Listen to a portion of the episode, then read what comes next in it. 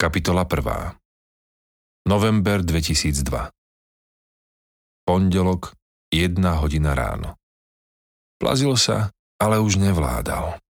Dlane mal rozodraté do krvi a drobné kamienky pod kožou sa zlepili krvou a trhali vlákna svalov jedno za druhým. Malo by to bolieť, ale nebolelo. Nohy ho z posledných síl vyniesli z pivnice na chodbu a odtiaľ do mrazivej noci.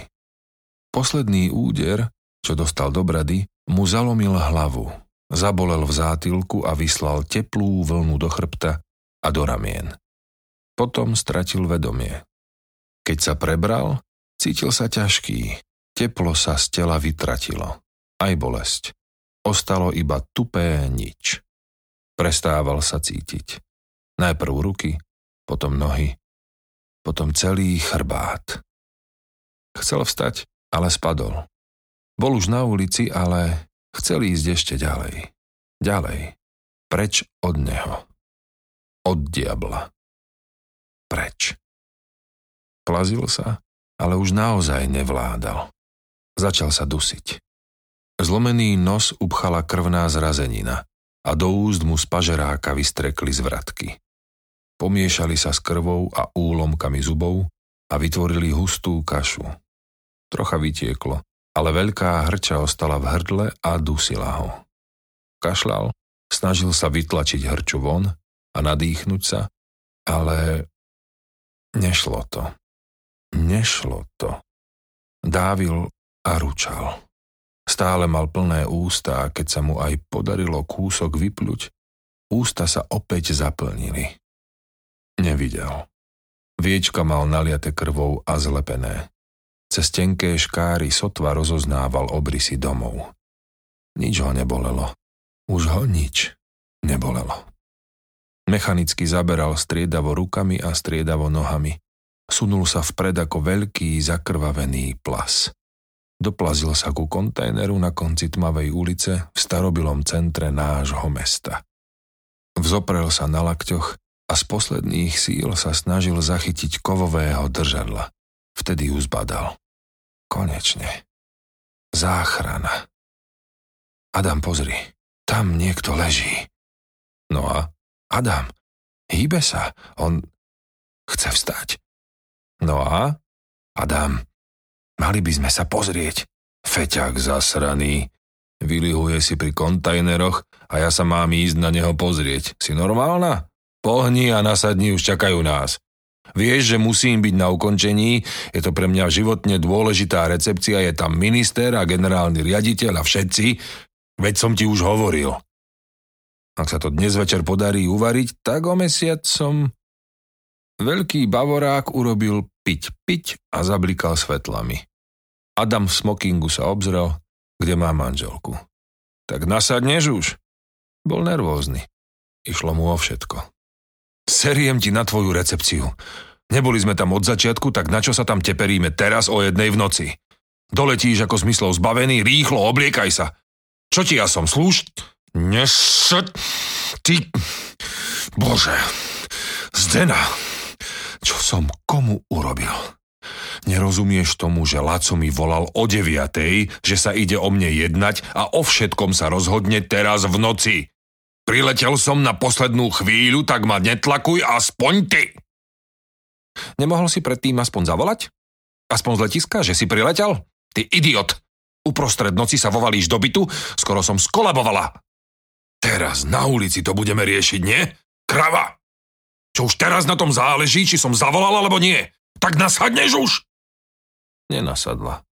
Trucovi to hodila obnaženým plecom, vytrčajúcim z prekrásnej večernej toalety.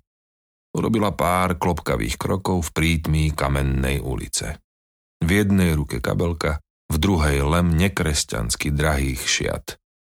Nepáčili sa jej, ale keď predavačka v salóne povedala cenu a odkiaľ sú, vzala si ich.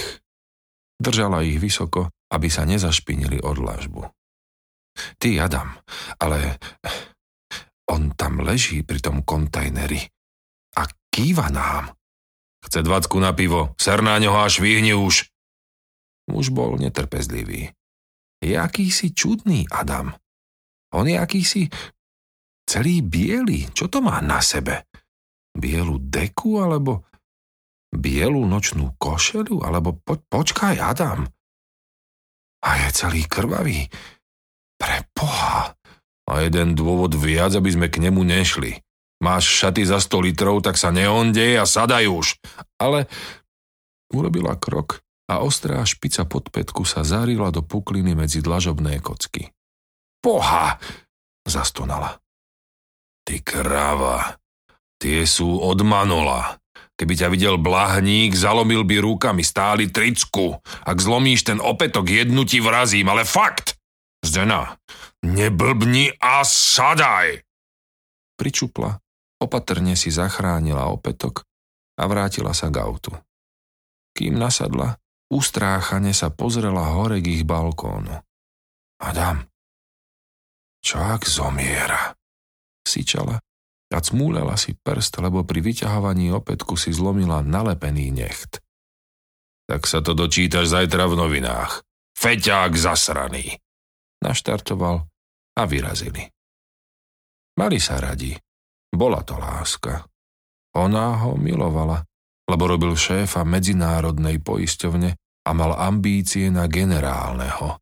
A on ju miloval, lebo jej tata bol vlastne všetko, čo Adam v živote dosiahol, mu zabezpečil práve on.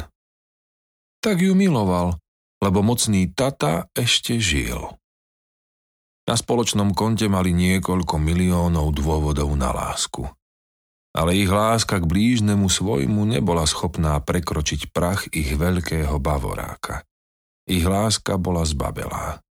Tak radšej zabuchli dvere a vyrazili v ústrety rozbehnutej párty. Na chodníku pred nimi zomieral chlapec. Mal 13 rokov. Volal sa Peter Mikuš. Aj jeden z apoštolov sa volal Peter. Aj on raz zomieral. A nerád. Ako tento a tiež ho to bolelo. Kapitola 2. Pondelok 5.58 Za tú horu, za vysokú, mám frajárku, čierno joku. A za tú ho, drž hubu Janči. Je šesť. A tu bývajú samí fajnoví. Zasa sa budú na nás sťažovať. Oni vstávajú o desiatej a obedujú, keď my máme fajeront. Minule im vadilo, že trieskame s kontajnermi a že šrotovačka príliš hučí. Radšej drž tú tlamu na úzde a podaj ho sem. Prečo? Prečo by sem si nemohol zaspívať, keď sem si včera fajnovúčko šmekol a dneska mám pocit, že by som létal, chlapci moji. Jaká bola? Jak cukrová vata na hodoch. Kašlem ti na tvoje orgie. Na čo? Na trtkačku. Ulákať tu tak skoro ráno nemôžeš. A môžem. Nemôžeš. Môžem, nemôžem. A prečo? Nech sa všetci po... A podaj ďalší. Nech to ocípa. Na. A posunul mu ďalší kontajner. Smetiari postupovali systematicky, od priechodu k priechodu a snažili sa robiť čo možno najväčší hluk. Zvlášť v tejto štvrti, lebo práve z tejto zavšivenej prominentnej štvrte im chodilo najviac sťažností. Spievať by však nemusel. Hrkotanie kontajnerov a hluk stroja sa ospravedlniť dali. Hoci aj ich hlučnosť by sa dala pri troche dobrej vôle znížiť, ale na čo? Ale spev o 6 ráno v prázdnych uličkách starého mesta by vedúci neospravedlnil nijako. A preto ho kolega Smetiar zahriakol. Kúšuj a podávaj.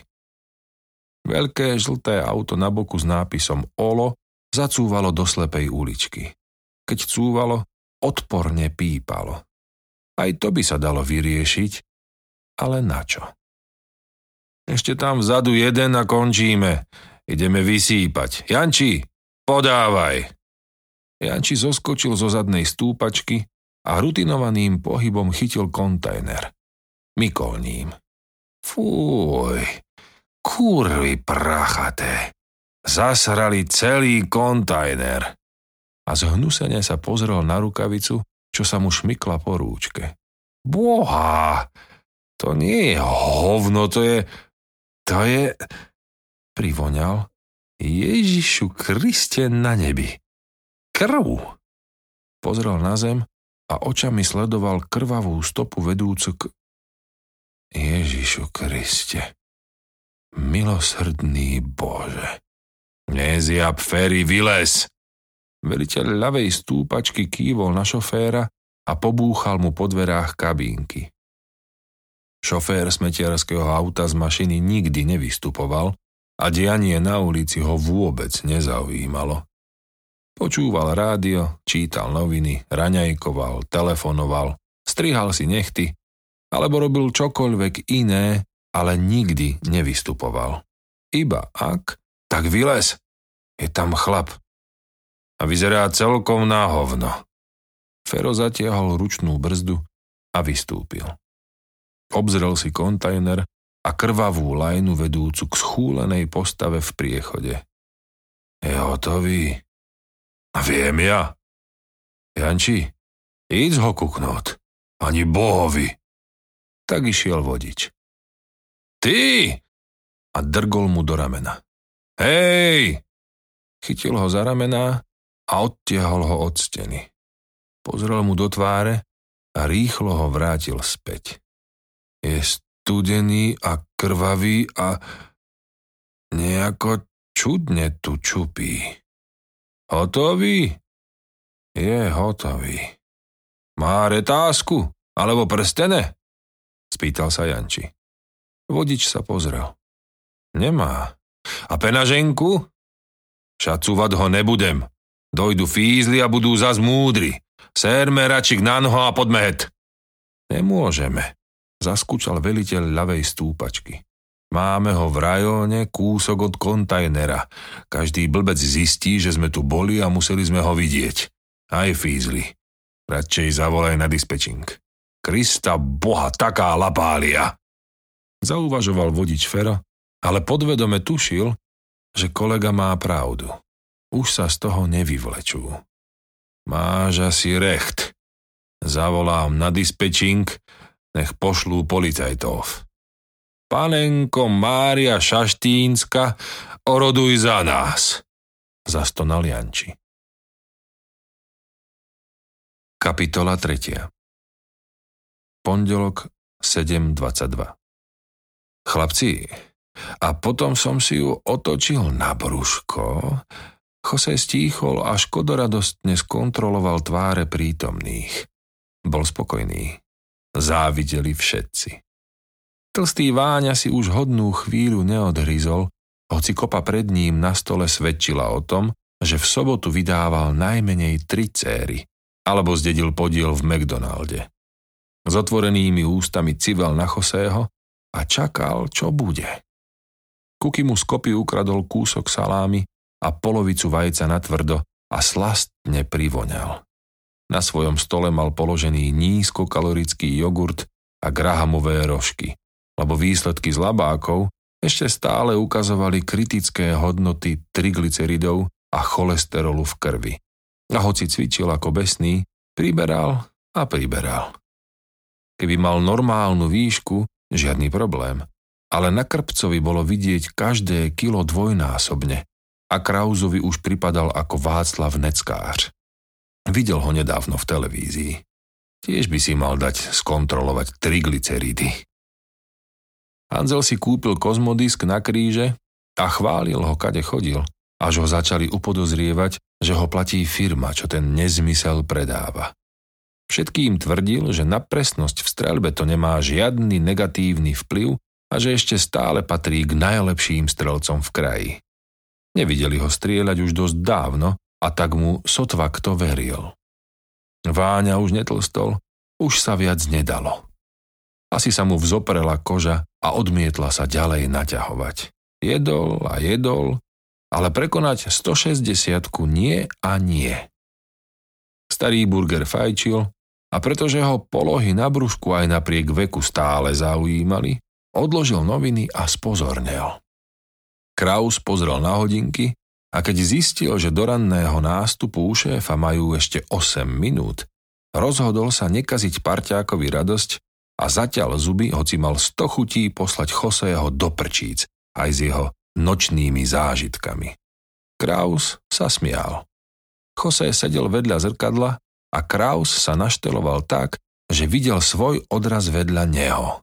Sám musel uznať, že keď im kolegovia hovorili Whisky Boys, mali v niečom pravdu. Na fľaši whisky Black and White boli dvaja psíci, bieli a čierni. Sedeli poslušne vedľa seba a teraz, keď sedeli aj oni poslušne vedľa seba, boli im naozaj podobní. Čierny Jose a biely Kraus. Boh vie, čo slovo rasizmus znamená v skutočnosti, na oddelení vražd mali iné starosti, než posmievať sa Chosému za jeho výzor. Keby ich mali aj aktivisti niektorých tzv. hnutí, mnohé noviny by vychádzali iba dvojstranové a nikomu by to neprekážalo a možno by takých výrazov ani nebolo treba. Bežní ľudia majú iste iné starosti. A potom nevydržal Váňa a zároveň sa spýtal a odhryzol si z obrovského obloženého chlebíčka. Potom som ju... Zazvonil telefón. Do kelu, zakrial Jose, lebo už bol dobre rozbehnutý a odhodlaný vysvetliť im do najmenších podrobností, čo s rozvedenou riaditeľkou gymnázia včera robil a čo sa s ňou ešte len chystá spraviť.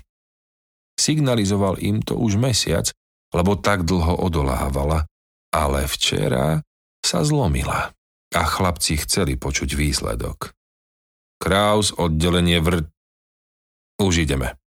Položil a všetci stúhli.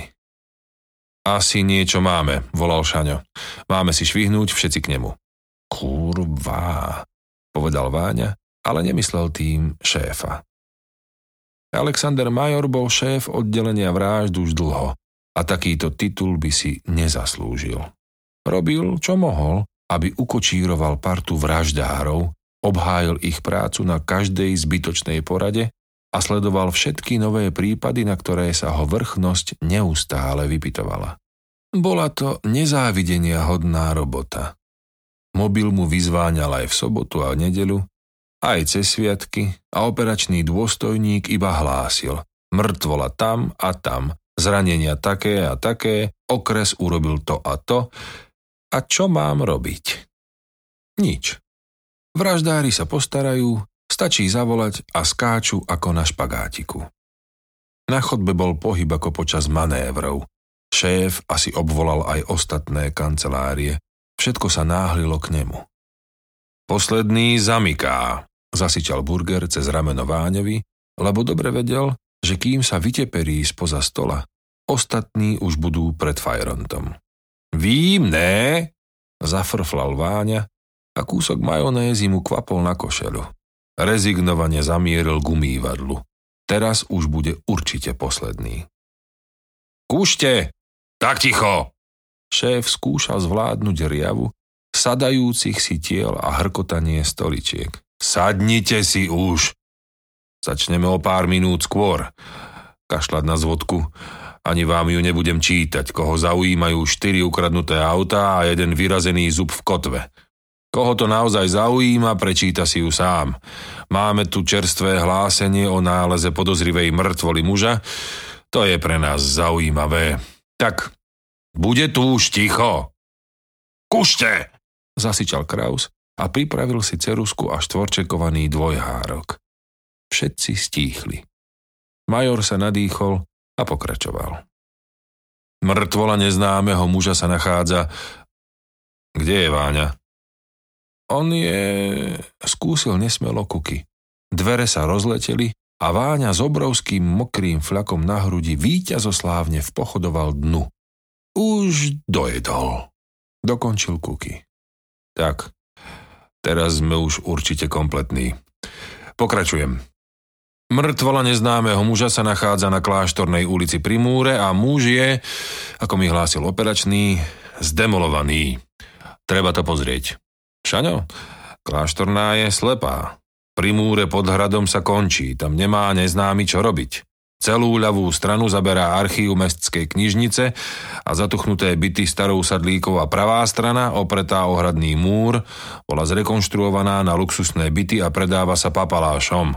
Vraj 7 melónov za byt. Kecáš, kuky. Nekecám. Kupujem tam dva, tak viem, čo budem platiť, ne? Major zopel ruky a povytiahol oboče. Richard, prosím ťa, Vykašli sa na tie vaše väčšné fóriky a začnime niečo robiť. Isté, šéfe. Takže chcel som iba povedať, že tam bezdomovci ani žobráci nechodia. Tak prečo je to neznáma mŕtvola? Lebo mi operačný hlásil, že nemá u seba žiadne doklady. Kraus začal písať. Poznámku o dokladoch zakončil veľkým výkričníkom. Pokračuj, postrčil šéfa.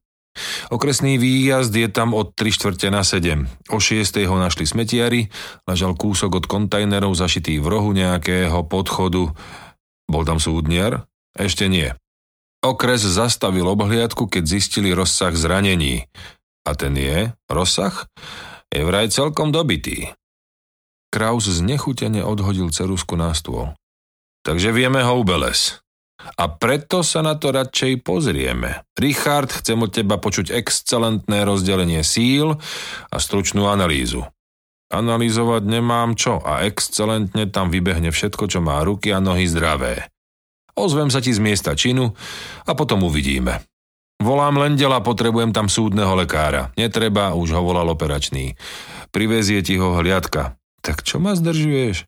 Mohol som byť už tam a... Zazvonil telefón. Major, prosím. Áno, pán riaditeľ. Áno, vieme. Je mŕtvy. Nie, nevieme. Nie, nevieme. Nie, ešte nevieme. Ale ja mám túto informáciu iba 5 minút, odkiaľ to mám všetko vedieť. Kedy sa stiažovala? V piatok? Nie, Nezvestnosti neevidujeme, na to je oddelenie pátrania. Áno, spojím sa s nimi. A kto by tam išiel? Kraus. Major položil a zovrel pery. Riaditeľ chce byť informovaný okamžite a priebežne. Ak sa potvrdí, že je to ten chlapec, sme v pip jeknej brinde.